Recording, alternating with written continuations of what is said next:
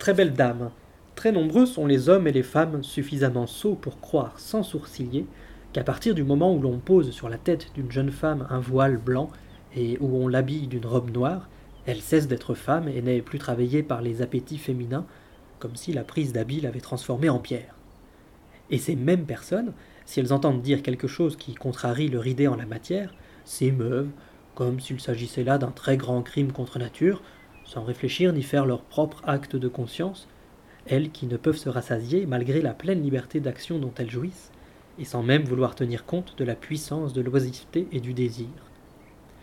De même, très nombreux sont ceux qui croient sans sourciller que la bêche, la pioche, les nourritures rustiques et les privations étouffent chez les travailleurs de la terre la concupiscence et en font des êtres mal dégrossis et dépourvus d'intelligence. Or, tous ces gens se trompent, et pour vous montrer combien, je suis heureux, puisque la reine me l'a ordonné, de vous raconter cette brève nouvelle sans sortir pour autant des limites qui nous ont été imposées. Il était une fois, et il est toujours, dans la campagne environnante, un couvent de femmes très réputé pour sa sainteté, mais j'en tairai le nom afin de ne pas nuire à sa réputation. Il n'y a pas si longtemps, seules huit sœurs et une abbesse, toutes jeunes, habitaient ce couvent, dont un brave homme entretenait le beau jardin. Celui-ci, peu satisfait de son salaire, liquida ses comptes avec l'intendant des moniales et s'en retourna à Lamporecchio, d'où il était originaire. Parmi tous ceux qui l'accueillirent joyeusement à son retour, il y eut un jeune paysan, fort, robuste et plutôt bien fait de sa personne pour un homme de la campagne. Il s'appelait Mazetto, et il demanda au jardinier où il avait été pendant tout ce temps. Le brave homme, nommé Nuto, le lui dit, et Mazetto lui fit préciser à quoi il était employé dans ce couvent. Ce à quoi Nuto lui répondit. Je m'occupais de leur beau et grand jardin. J'allais quelquefois aussi faire du bois dans la forêt, je puisais l'eau et je rendais quelques autres menus services de ce genre, mais les sœurs me payaient si peu que c'est tout juste si je pouvais me payer des choses. En outre, elles sont toutes jeunes, et je crois qu'elles ont le diable au corps, car on ne peut jamais rien faire qui les satisfasse. Pire encore, quand je travaillais au jardin, quelquefois l'une me disait Mais ceci ici, l'autre renchérissait Mais ça là, et la troisième m'enlevait la pioche des mains en me disant Ah, c'est mal fait. Bref, elle m'empoisonnait à ce point l'existence que j'abandonnais mon travail et quittais le jardin. Tant et si bien que, pour toutes ces raisons, je n'ai pas voulu rester et je suis revenu. Mais leur intendant m'a prié, quand je suis parti, que si j'avais quelqu'un sous la main qui fasse l'affaire, je le leur envoie et je le lui ai promis. Mais s'il court aussi vite que moi pour lui trouver quelqu'un et le lui envoyer, il ne battra pas des records. En entendant ce que disait Nuto, Mazetto sentit grandir en lui un désir si intense de se trouver en compagnie de ces religieuses qu'il se consumait à cette idée, ayant compris à travers les paroles de Nuto qu'il pourrait parvenir à ses fins. Puis, réfléchissant qu'il allait à l'échec s'il tenait Nuto au courant, il lui dit Ah, comme tu as bien fait de revenir Que devient un homme qui vit au milieu de femmes? Mieux vaudrait tenir compagnie au diable. Trois fois sur quatre, elles ne savent pas elles-mêmes ce qu'elles veulent. Mais après, une fois achevé la conversation avec Nuto, Mazetto se mit à réfléchir à la manière dont il pourrait s'y prendre pour pouvoir se retrouver chez les sœurs. Il ne craignait pas d'être refusé par manque de compétences, sachant très bien qu'il était capable de rendre les services dont avait parlé Nuto, mais il avait peur de ne pas être accepté, car il était trop jeune et beau. C'est pourquoi, après avoir tourné et retourné maintes idées dans sa tête, il se dit Le lieu est très éloigné d'ici, et là-bas, personne ne me connaît. Si je m'arrange pour faire croire que je suis muet, je serai sûrement accepté.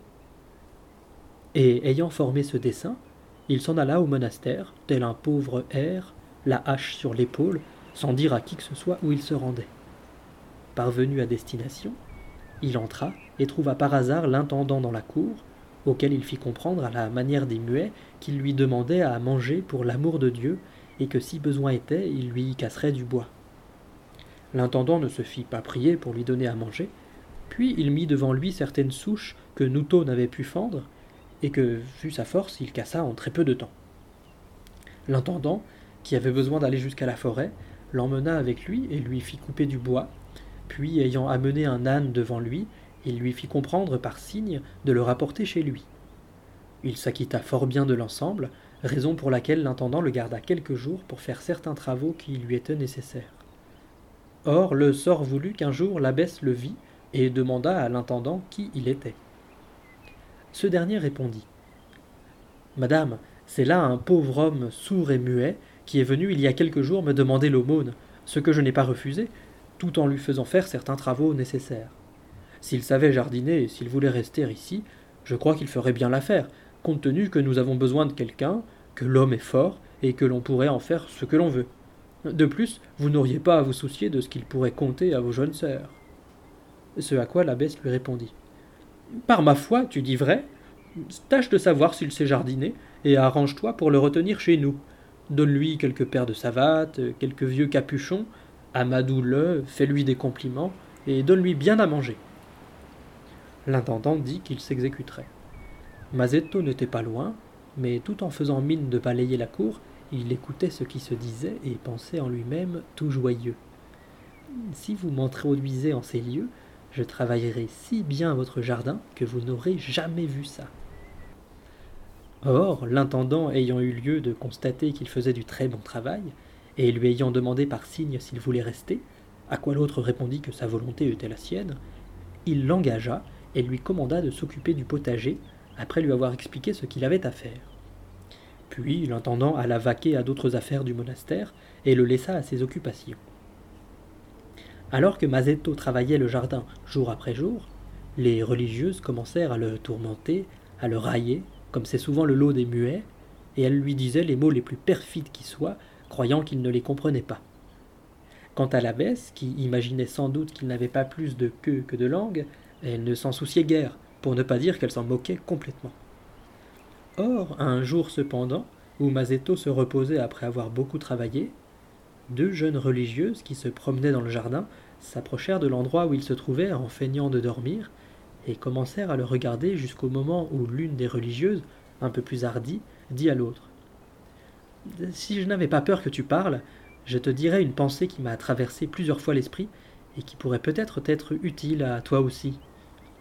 L'autre lui répondit Parle sans crainte, car crois-moi que je n'irai sûrement pas le répéter. Alors la plus hardie lit à l'autre. Je ne sais si tu t'es rendu compte dans quelles contraintes nous vivons, et que jamais aucun homme n'ose entrer ici, à part l'intendant qui est vieux, et ce muet. Or, j'ai souvent entendu dire par des femmes qui sont venues nous trouver que tous les plaisirs du monde ne sont que bagatelles à côté de ceux d'une femme qui couche avec un homme. Tant et si bien que plusieurs fois, l'envie m'a pris d'en faire l'expérience avec ce muet n'ayant pas le choix, pour voir ce qu'il en est vraiment. Et c'est l'homme tout indiqué pour ce genre de choses, étant donné que, quand bien même il le voudrait, il ne pourrait ni ne saurait le répéter. Tu vois bien que c'est un de ces idiots qui a grandi plus vite que son cerveau. J'aimerais bien connaître ton idée là-dessus. Mais que dis-tu là? dit l'autre. Ignores-tu que nous avons promis à Dieu de demeurer vierge? Oh, dit la première, on lui promet tant de choses à longueur de journée qu'on ne le tient jamais. Si nous lui avons promis ça, qu'il s'en trouve une autre ou d'autres hein, qui honorent leurs promesses. À quoi sa compagne lui répliqua. Et si nous nous retrouvions enceintes, qu'est-ce qui arriverait? L'autre lui rétorqua alors. Ah, tu commences à envisager les catastrophes avant qu'elles ne se produisent. On aura bien le temps d'y penser le moment venu. Il y aura cent manières de tenir la chose secrète, euh, pourvu que nous la gardions pour nous. En entendant cela, la moins hardie des deux, qui se sentait déjà plus tenaillée que l'autre par le désir de tester quel genre d'animal est l'homme, dit à sa compagne. Alors, d'accord, comment allons-nous nous y prendre? L'autre lui répondit. Il n'est pas loin de Nonne. Je crois que toutes les sœurs dorment, sauf nous. Regardons dans le jardin s'il n'y a pas quelqu'un, et s'il n'y a personne, que pouvons-nous faire de mieux que le prendre par la main et l'emmener dans ce cabanon où il se protège de la pluie? Et là, pendant que l'une de nous deux demeure avec lui, l'autre monte la garde. Il est si bête qu'il en passera par où l'on veut. Mazetto entendait toute cette conversation, et tout disposé à obéir n'attendait qu'une chose, que l'une d'entre elles s'occupe de lui. Les religieuses regardèrent bien partout, et constatant qu'on ne pouvait les voir de nulle part, celle à qui revenait l'initiative s'approcha de Mazetto, le réveilla, et celui-ci aussitôt se leva.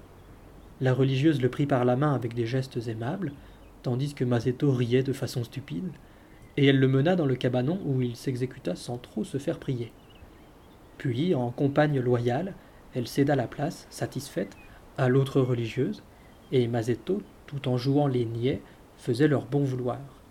C'est pourquoi, avant de quitter les lieux, chacune voulut plus d'une fois voir comment le muet savait chevaucher. Puis elles en bavardaient souvent entre elles, s'avouant que c'était bien, et même mieux encore que tout ce qu'on avait pu leur en dire, et ainsi, choisissant le moment opportun aux heures adéquates, elles allaient prendre du bon temps avec le muet. Un jour, une de leurs compagnes s'aperçut de la chose en regardant par une petite fenêtre de sa cellule. Elle la fit constater à deux autres religieuses. Elles se concertèrent et décidèrent d'abord d'un commun accord de dénoncer leur compagne auprès de l'abbesse. Puis, se ravisant, elles s'entendirent avec les premières, devenant ainsi copropriétaires du terrain de Mazetto. Les trois dernières religieuses, enfin, par le jeu des circonstances, se joignirent aux autres, qui plus tôt, qui plus tard. Finalement, l'abbesse, qui ne s'était encore aperçue de rien, se promenait un jour toute seule dans le jardin par une très forte chaleur, lorsqu'elle trouva endormi à l'ombre d'un amandier, Mazetto, qui se fatiguait d'un rien le jour en raison de ses chevauchées nocturnes. Il était tout découvert, car le vent avait précédemment soulevé par devant ses vêtements. À ce spectacle, la femme, qui se vit seule, céda aux mêmes appétits que ses jeunes nonnes.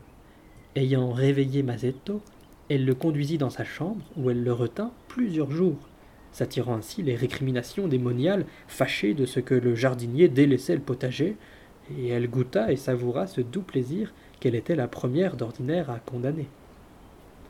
Enfin, elle le renvoya de sa chambre à la pièce qui était la sienne, mais elle le rappela souvent, désireuse en outre de se l'approprier, si bien que Mazetto, qui ne pouvait faire face à l'immensité de la tâche, pensa que s'il persistait dans son mutisme, cela pourrait se retourner contre lui.